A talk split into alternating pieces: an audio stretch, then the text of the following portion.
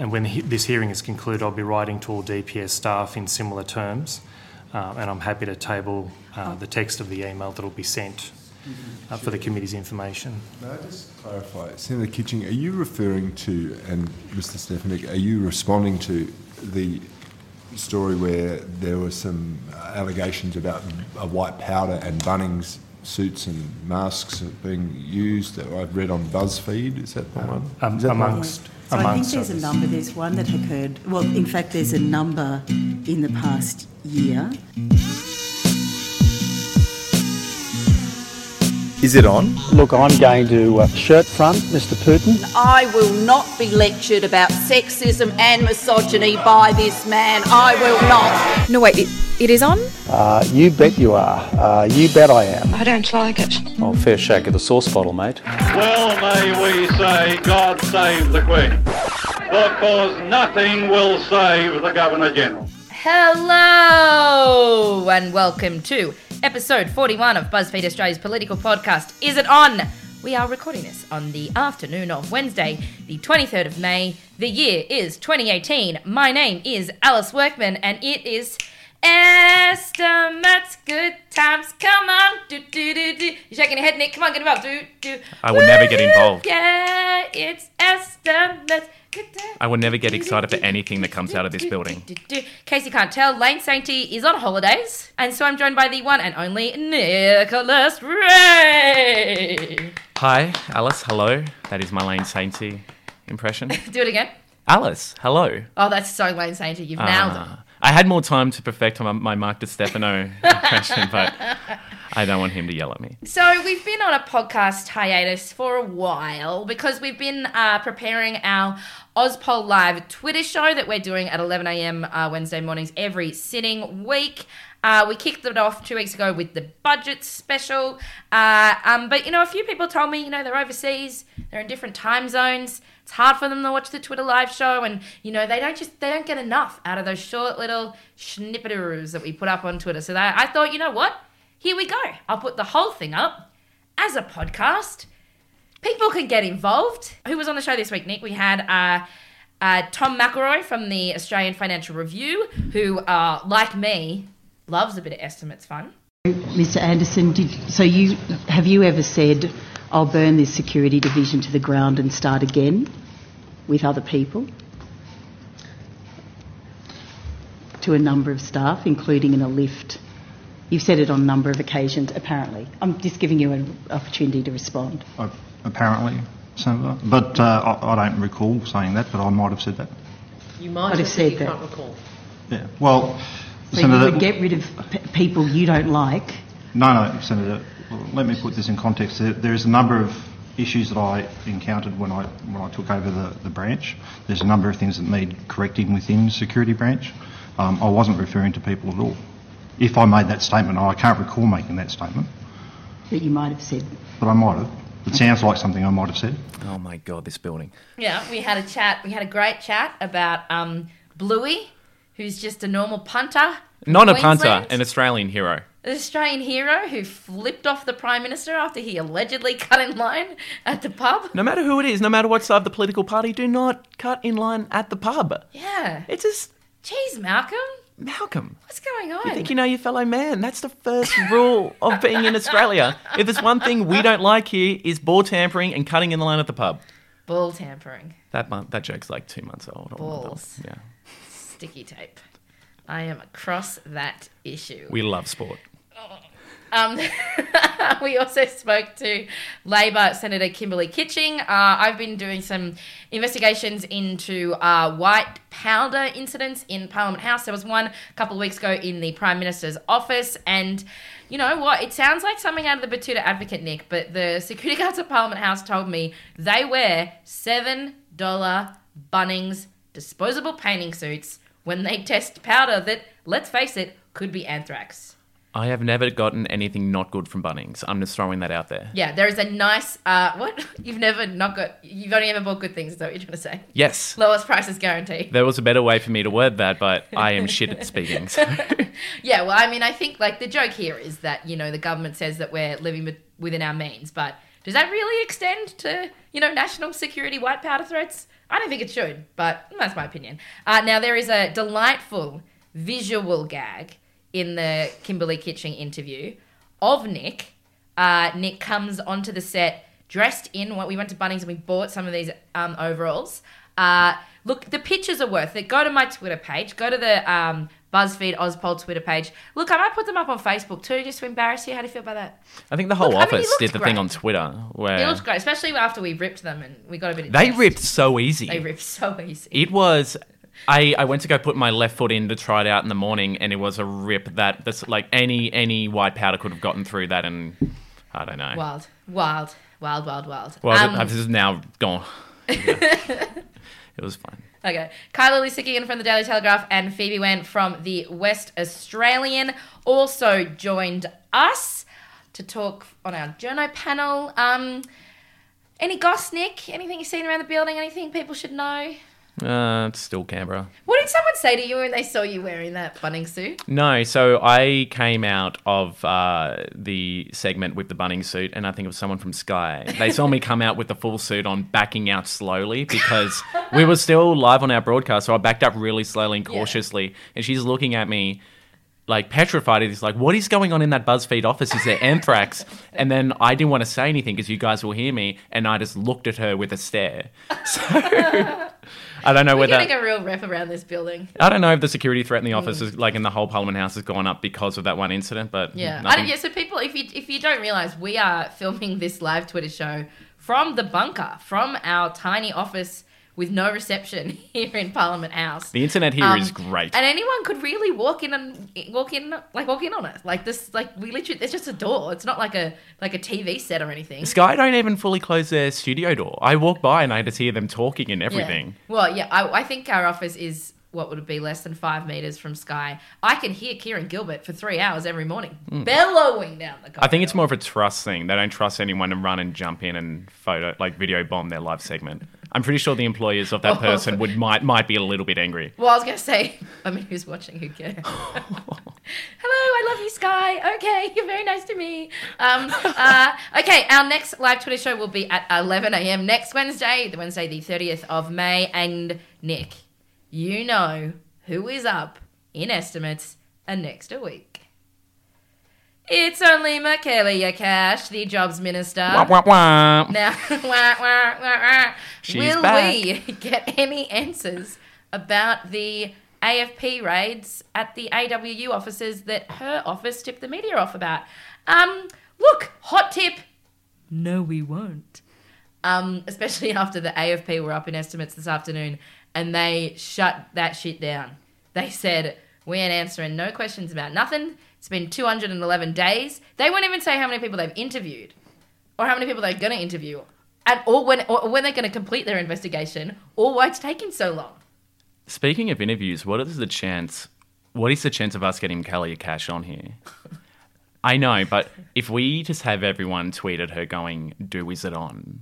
Or "Do Do is it on? That Yeah. makes no sense. just uh, first a do you know what BuzzFeed is? No, I think she definitely knows who we are. yeah, if everyone just tweets at Michaela Cash asking her to come on our live show, on or- our live show, yeah. Yeah, let's do it. Hashtag BF Ozpol. yeah, no, like do it, like Mickey KK. yeah, she definitely has her Cash notifications money. on. Oh my god, do you want to know a fun fact? Yeah, what? Uh, her husband's surname is Price. Yeah. So they are Cash Price. That is like a, the best wrestling Yeah, name ever. I think his name is Richard Price. Let me just double check. Cash price. Yeah, Richard Price. Her husband's name is Richard Price. Ah. Um, he's a barrister. But yes, uh, before we get carried away talking about that, uh, let's get on with this week's Estimates Later podcast. Please hit us up on the Twitters. I am at Workman Alice. What's your Twitter handle? At Nick Ray? Yeah, I went all out on that. or oh, you can use the hashtag BFOzPol. That's it for us for this week. Thank you for listening. Bye. Gotcha.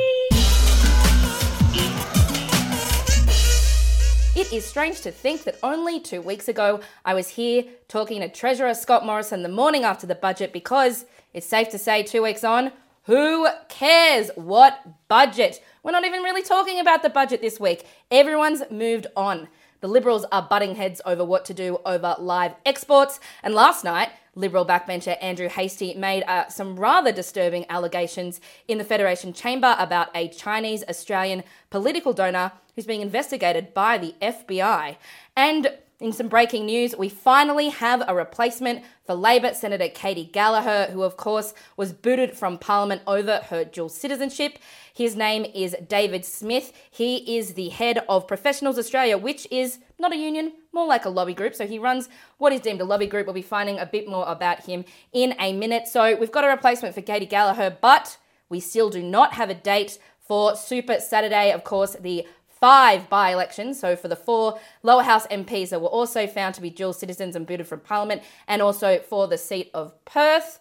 Uh, but what do we know about these by elections? We don't have a date. We know that the Liberals aren't running over in WA, but they are running Georgina Downer in in uh, Adelaide, and we also know that One Nation are going to be running in Longman, which could be the reason they have decided to renege on company tax cuts this week, throwing the government's well much anticipated company tax cuts that they have been hyping up for months, pretty much throwing them under the bus. So we will be speaking with Labor Senator Katie. Lady Senator Kimberley Kitching in a couple of minutes. She has been grilling Australia's top public servants all this week in estimates about a couple of really important security incidents in the building that we've been reporting on. So we'll be speaking to her in a minute. We'll also be joined by the political reporters, Kylar Loussikian from the Daily Telegraph and Phoebe Wearne from the West Australian to cover everything else that's happened in Australian politics this week. But first up, I just wanted to mention something that we'll be talking about in a few minutes. One of the things that have gone viral overnight. We all love an estimates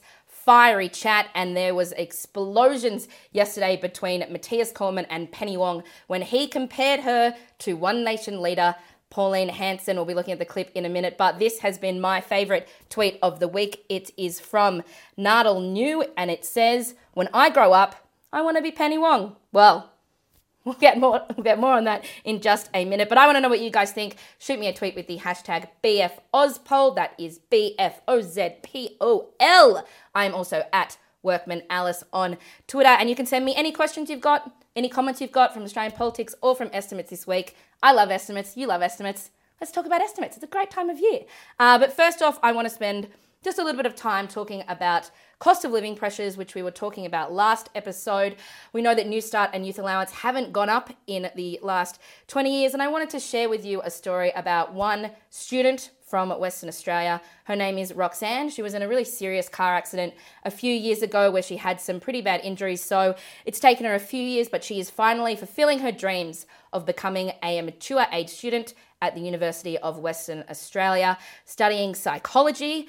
Um, but you know what? Like thousands of students around the country, she's worried. She's worried that she can't make ends meet because she is on disability support pension. She doesn't get enough money to study as well. She's also worried about the rising costs of higher education. Treasurer Scott Morrison, when he was on last episode, said that, yeah, the Liberals are going to continue to look at increasing the cost of university fees. So, just like any politically savvy person, Roxanne decided to call the Prime Minister's office, and this is what they said to her.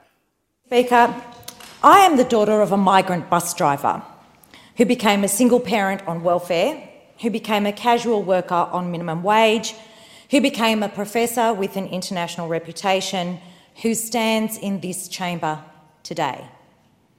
I think I know a little bit about aspiration, or at least the kind of aspiration that people like me contend with every day. So, the government wants young Australians to be aspirational and they keep telling them to get out there and study and get jobs. But when Roxanne called up the Prime Minister's office and said, Malcolm Turnbull, what should I do? His advice quit uni or go work at Coles. It's really disturbing advice when we're living in this, live within our means age for a lot of young Australians who are struggling every single day. But heck, you know, you could always follow the PM's advice about how to buy a house. Go find some rich parents practical advice, I think. Find some rich parents, go work at Coles, or just quit. Just give up. Ah, why not? Hit me up with your thoughts on BF Oz poll.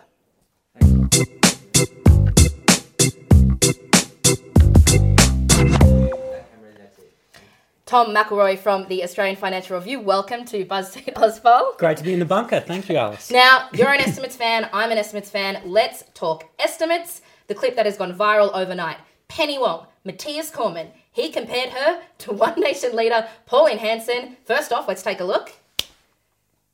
Any, yeah, any... Uh, we, our budget is uh, a very good budget for pensioners. I would put it to you.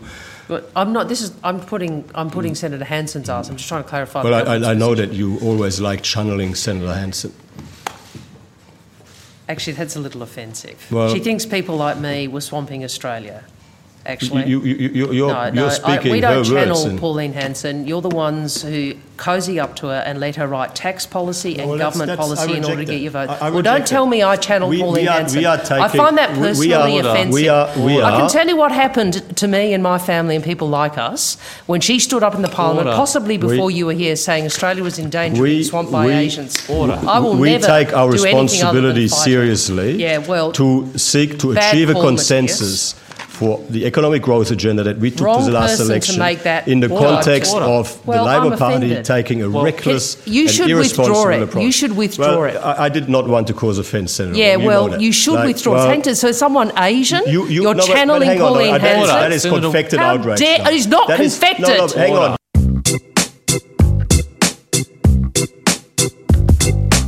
So, Tom, what happened in the lead up to this exchange? Why did this all go down? Labor's strategy yesterday in Parliament, in estimates and in question time, was to probe the government about their deal with Pauline Hanson. This so-called secret deal. That's right. New been, buzzword. It's been splashed across the newspapers, but for some reason it's a secret deal.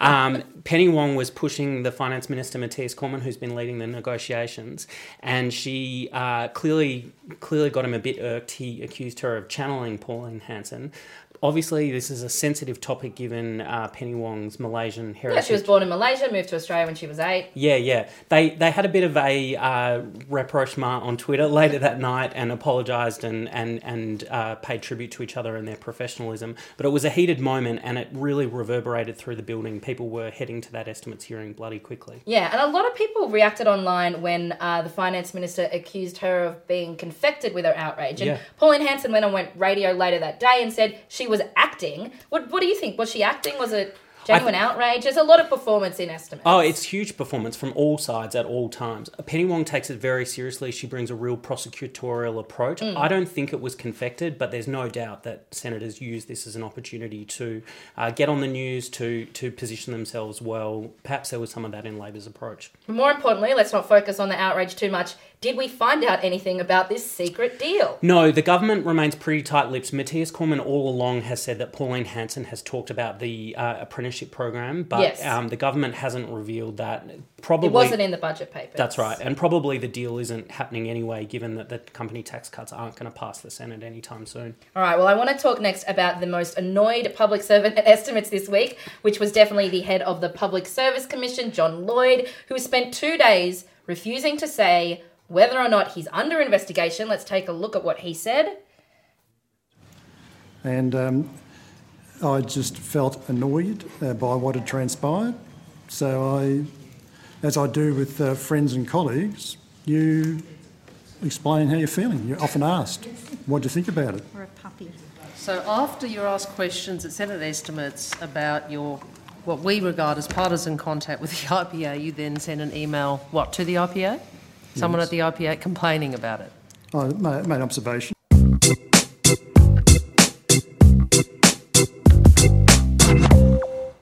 So, Tom, walk me through this. What is he allegedly under investigation for? Did we get it confirmed? Is he? Is he not? Is it on? Is it on, Tom? John Lloyd says he's not under investigation. Earlier, Prime Minister and Cabinet said that there was an investigation happening. There's some gap between those statements. He's previously worked for the Institute of Public Affairs, the right wing boogeyman of federal politics, uh, and Labor was asking questions about emails that he'd sent to the IPA. Previously, there's been some controversy about his criticism of Penny Wong's performance in estimates in these emails. Mm. We found out yesterday that after he was asked about the emails to the IPA last estimates, he sent another email to oh the my God, John, what are you doing? Yeah. Um, so we're not we're not exactly clear. The um, the Public Service Commission is a pretty anonymous role, but Yeah. his job in- in part is to enforce the code of conduct of the public service. Right. And Labor believes that in his partisan activities, he's broached that code. So Mm. there, there's a real problem here. Um, What do you think will happen? Do you think that Labor have a case? Will do you think he'll go? I don't think he'll go. I don't think there's any chance the government will move against him. I'm speculating here, but um, he he will have uh, thought that he's come out of this okay. Uh, there's it's not clear that the Public Service Code of Conduct has been breached. Okay, now moving on, Peter Dutton's Home Affairs Committee. The first time Home Affairs at this giant new portfolio has faced estimates, and his policy for ID checks at airports came under a bit of scrutiny. Let's take a look at what happened there.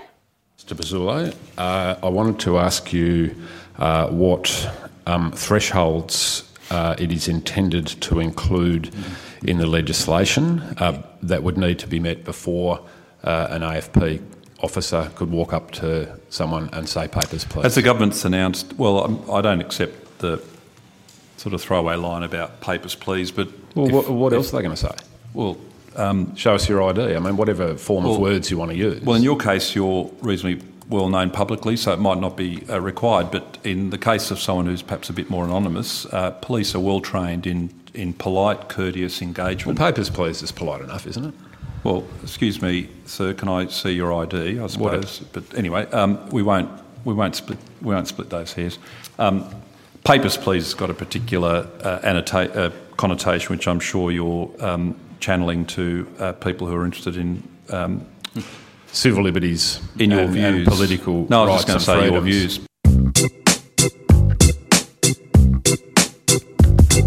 All right, Tom. Here is what I do not understand. It is not a legal requirement for me to carry ID when I travel around, even at the airport. So if someone comes up to me and says, "Please, can I see your papers?" or the more polite term, "Please, sir, can I have a look at your ID?" Can I say no? At the moment, the police have the authority to ask. Now, it's not clear what um, exactly will happen under this new proposal. The legislation hasn't been released, and not Mm. much is being said under estimate in estimates at the moment. Um, but if if you don't provide it, you face um, more questions from police or being arrested. Under the new rules, there would be a low threshold. We've heard that today. A low threshold for asking for ID. Please, sir, can I see your ID? Um, Michael Pezzullo, who we saw in that clip, has said that he doesn't believe there should be no threshold, but rather a low threshold. So it's still very much, uh, very much unclear how it seems very. If you've got nothing to hide, you've got nothing to fear. Yeah, I think most people carry their ID. I certainly carry my ID, but I'm a bit of a. But you drive a car, so that's probably why you carry. Yeah, yeah. I always have my passport if I'm catching a plane. So I'm old fashioned.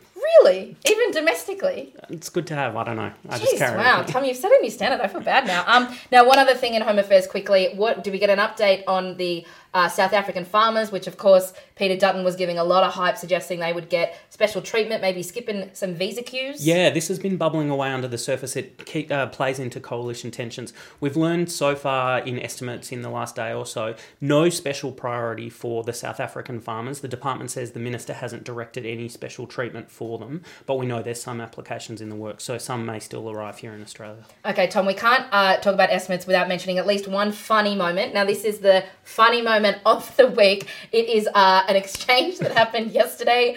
And to give you some setup, it is about a, a punter whose name is Bluey. Bluey. Who claims that the Prime Minister, well, alleges that the Prime Minister pushed in front of him at a pub. Let's take a look. So you wanted a drink, obviously, just as much as the rest of us, and got a little annoyed that Malcolm Turnbull jumped the queue. Bluey responded, "Yeah, it's exactly right.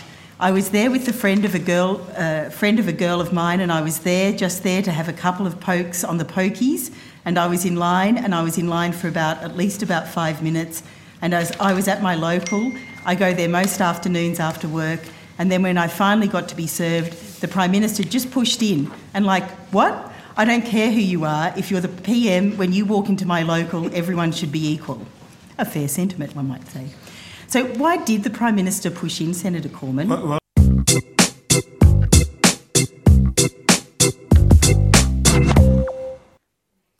Okay, Tom, the Labor Party are definitely siding with Bluey here. What's what is going on? Is this part of Labor's bigger narrative that, you know, the Prime Minister is Mr. Harborside Mansion living out there in the eastern suburbs, doesn't know doesn't know it's wrong to cut in line at a pub. Well, it's not clear if the PM did cut in line. I think that is exactly what Labor's trying to do push that narrative. Mr. Turnbull's out of touch. Bluey got a $250 fine for giving the PM the finger in the pub. That's kind of amazing. He's done a um, GoFundMe campaign and raised more than 500 already, so he's going to have to shout a few rounds at the Clairvale Hotel. I yeah, guess. and I think a lot of people are also uh, raising some money to buy him a pub, a, Yeah, buy him yeah. a beer Yeah, because he was enough. so outraged with what happened. Fair enough, he, he didn't get his beer. Tom, thanks so much for joining me Thanks, on Alice. Oz Poll Live. I will catch you on the Twitter with more estimates gear later this week. And look, you know, while many politicians here in Canberra may have forgotten about the budget, it is still hot on the minds of people on the streets of Sydney, especially what's going on with these personal tax cuts. Can I get them?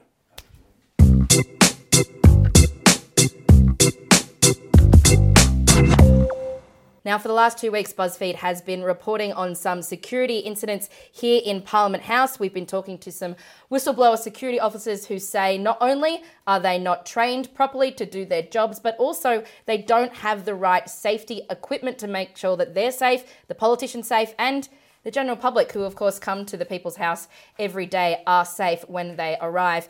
Uh, look, the whistleblowers told us they were prompted to speak out after a white powder incident in the Prime Minister's office two weeks ago. Malcolm Turnbull's office was mailed some white powder in an envelope. It was just two days after the budget, but the PM was not in Canberra. He was in Sydney giving a budget lunch. But Look, the AFP haven't given us any details. They say the investigation is ongoing, but they have said yes, it happened and they are looking into it. Um, what we do know is that the officers who were put in charge of testing this white power were wearing $7 painting disposable suits that you can buy from Bunnings Warehouse. Now, it sounds like something that the Betoota Advocate will probably write as one of their headlines, but no, it is true. I'm joined now by Labor Senator Kimberley Kitching, who has been persecuting the persecuting, prosecuting, probably slip of the tongue there, uh, the Department of Parliamentary Services all week now. Senator, you asked about these Bunnings suits. What did the I department say when? Uh, did they confirm or deny that they used Well, them? Well, no, they, as they often do, they said they'd have to get back to us. Um, they were going to take it on notice. Well, you asked them on Monday. Have we had any word? Oh no, because we've got a there's a six week res- response time uh, after estimates um, for them to come back to us. But of course, sometimes we don't always get an answer back. Um, you know, within the six six week period. Okay, well, So anyway, we live in hope. well, to save them some trouble, uh, we found one of our own. Here's our here's my producer Nick wearing one of the. I'll just zip you up there, Nick. Wearing one of these outfits. Give us a twirl. Let's have a look at it. Uh, I'd, well, I'll have you note that look, there, there's no. They're, they're Yeah, really, really flimsy. Like, look, have a look at this. They're really, really flimsy suits. They don't have any arm protection here. They're not really tight at the wrist, and there's nothing covering the face. Obviously, when the security officers do it, they wear masks, but we don't know if they wear goggles. So, I mean, what do you think about this kind of a well, suit? I'm going to give you another example, and I think you're very brave for modelling this because I'm not sure that this is of the most. Um, you know, flattering, and if you were near, anywhere near uh, some white powder spilt, of course, you might not think that that was a very safe No. thing to wear.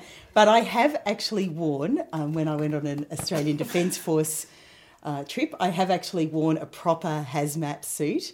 Um, they don't call it that, but it's effectively that. And let me tell it's you, thick plastic it's thick. and- yeah. Um, it's properly so none of this can happen. It's properly, you know, so it's it's close to the Yeah.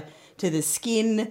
Um, it just isn't. It's Because the yeah. idea is that if you were testing a hazardous white powder, that you need to wear something so you can't inhale it or it can't get on your skin. Absolutely. skin. Otherwise, you need to shower and you could something could Yes. happen to you. Well, in fact, I think the proper protocol um, from the emer- from emergencies for emergency services personnel, at least in the state of Victoria, is to shower anyway, when, even when you're wearing the proper hazmat suiting. Just so, in case. Just in case, because you never know if something, a little filament or something might.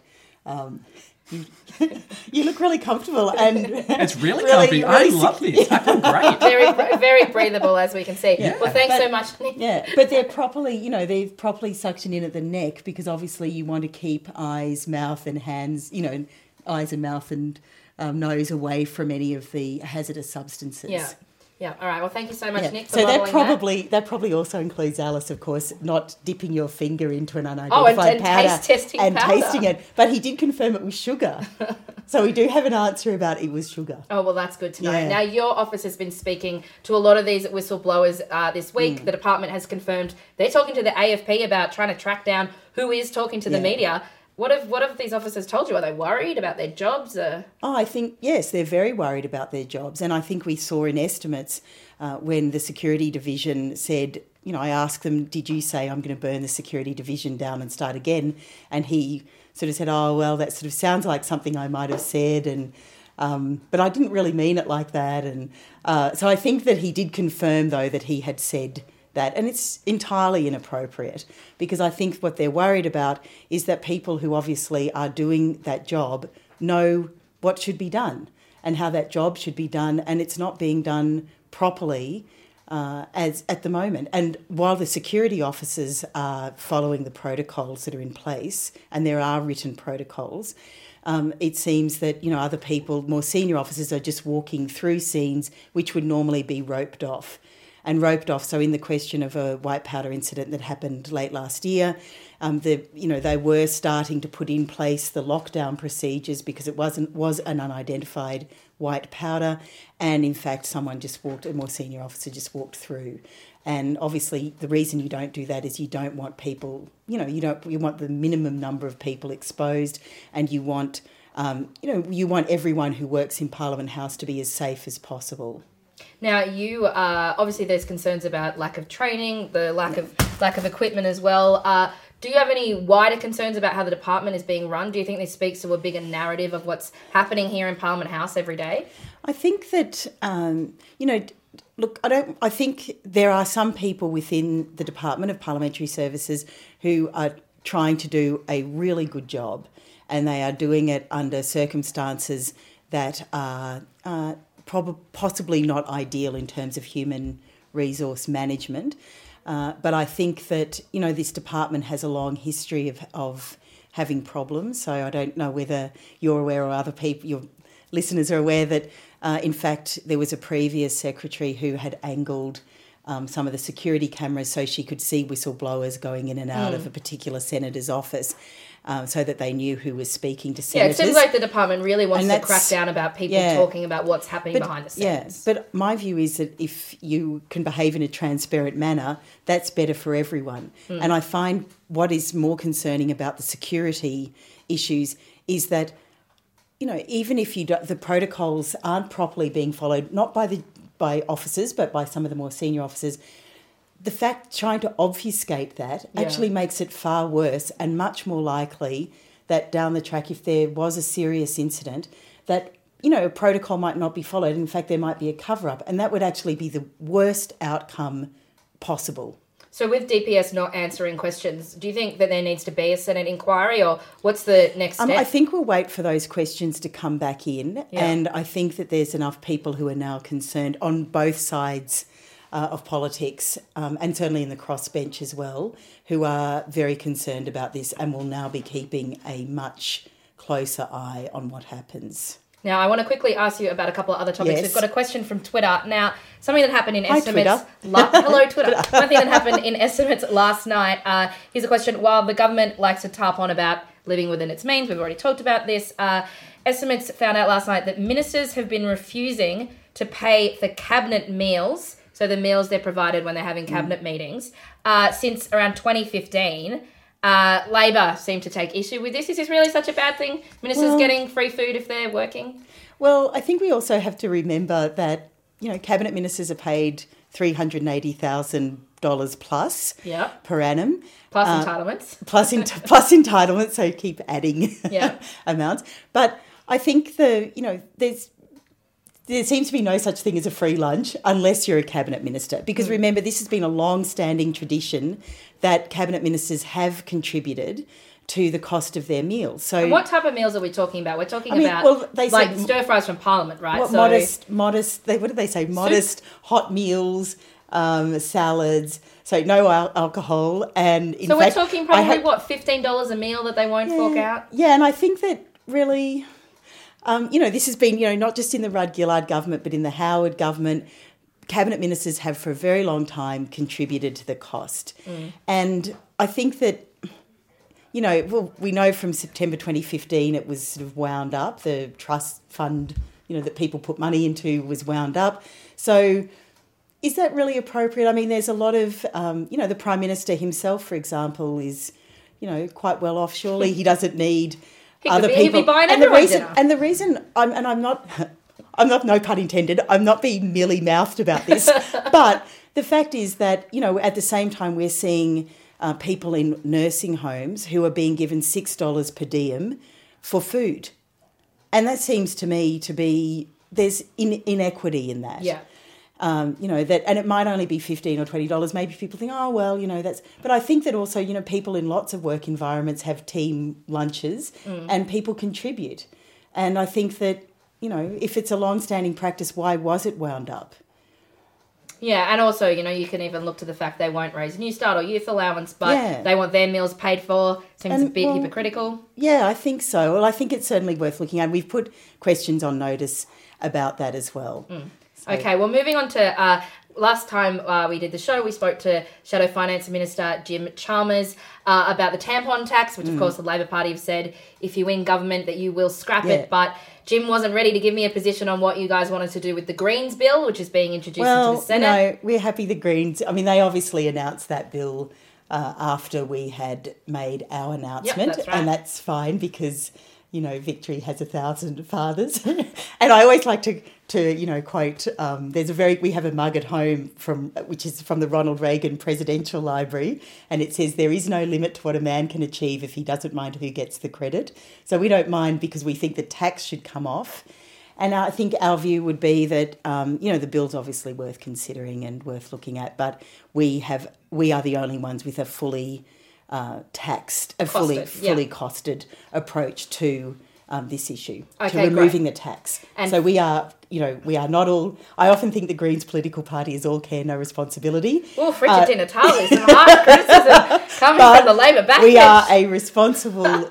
we would we would be a very responsible government, so it's a fully costed measure. Okay, I've got to leave you with one final question. We've just found out from the High Court that David Smith will be Mm. replacing Katy Gallagher. What's he going to be like? Is he going to be just some boring no-name backbencher? Is he going to shake things up? Is he going to, as a as a, as a Well, head of a Professionals Australia, is he going to tell people to break the laws on workplace sites? What do you reckon? No, I don't think so. I think uh, he'll be, um, you know, I would like to say all Labor senators are exciting personalities, so I'm sure he'll be. I don't know what Twitter thinks about that. Uh, hashtag BuzzFeed Ozpol. Look, I'm a big fan of Helen Polley's Twitter. I will want to put that out there. so I think he'll make a great contribution. Okay, great. Senator Kitching, thanks so much for joining Ah, us on BuzzFeed you. Ozpoll. And you can hit us up anytime with the hashtag BFOzPol. I will be reading out some of your fantastic tweets in a few minutes.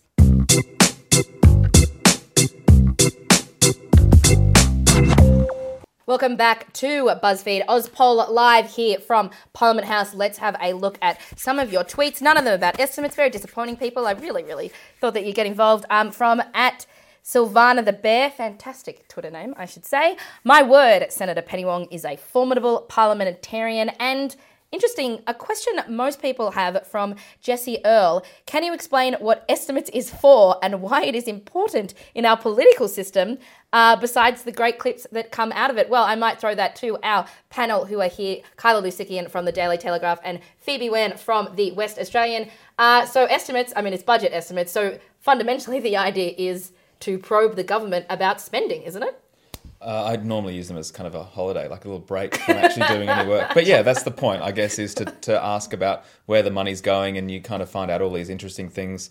Just about 20 minutes ago, we found out that the government's going to cut AFP numbers by about 800 in the next five years. So little things like that, well, I guess that's a big thing, but things like that that would fall by the wayside that, that you wouldn't otherwise find out unless you did some fairly lengthy FOIing uh, come out pretty quickly, which is very nice to know. Now, Kylar, you have written uh, today about uh, some crossbenchers who say the government are giving up on the company tax, cut, tax cuts because One Nation have pulled the pin. Is this it? Are they done? Are they over? Well, Stirling Griff, so he's one of the former Nick Xenophon team um, senators, told me yesterday that when he was talking to the negotiators, trying to work out where you know if they could pass it or not or support it, there was a sense of resignation. You know, they'd kind of gone quite pretty quiet in terms of negotiating. So it Mm. looks like um, it's just not going to go anywhere. Although interestingly, the AFR's Phil Coorey had a very funny line in his story today that um, you know Pauline Hanson saying, "Well, we've seen the budget, and that's why we've decided we can't go after you know we can't support these tax cuts."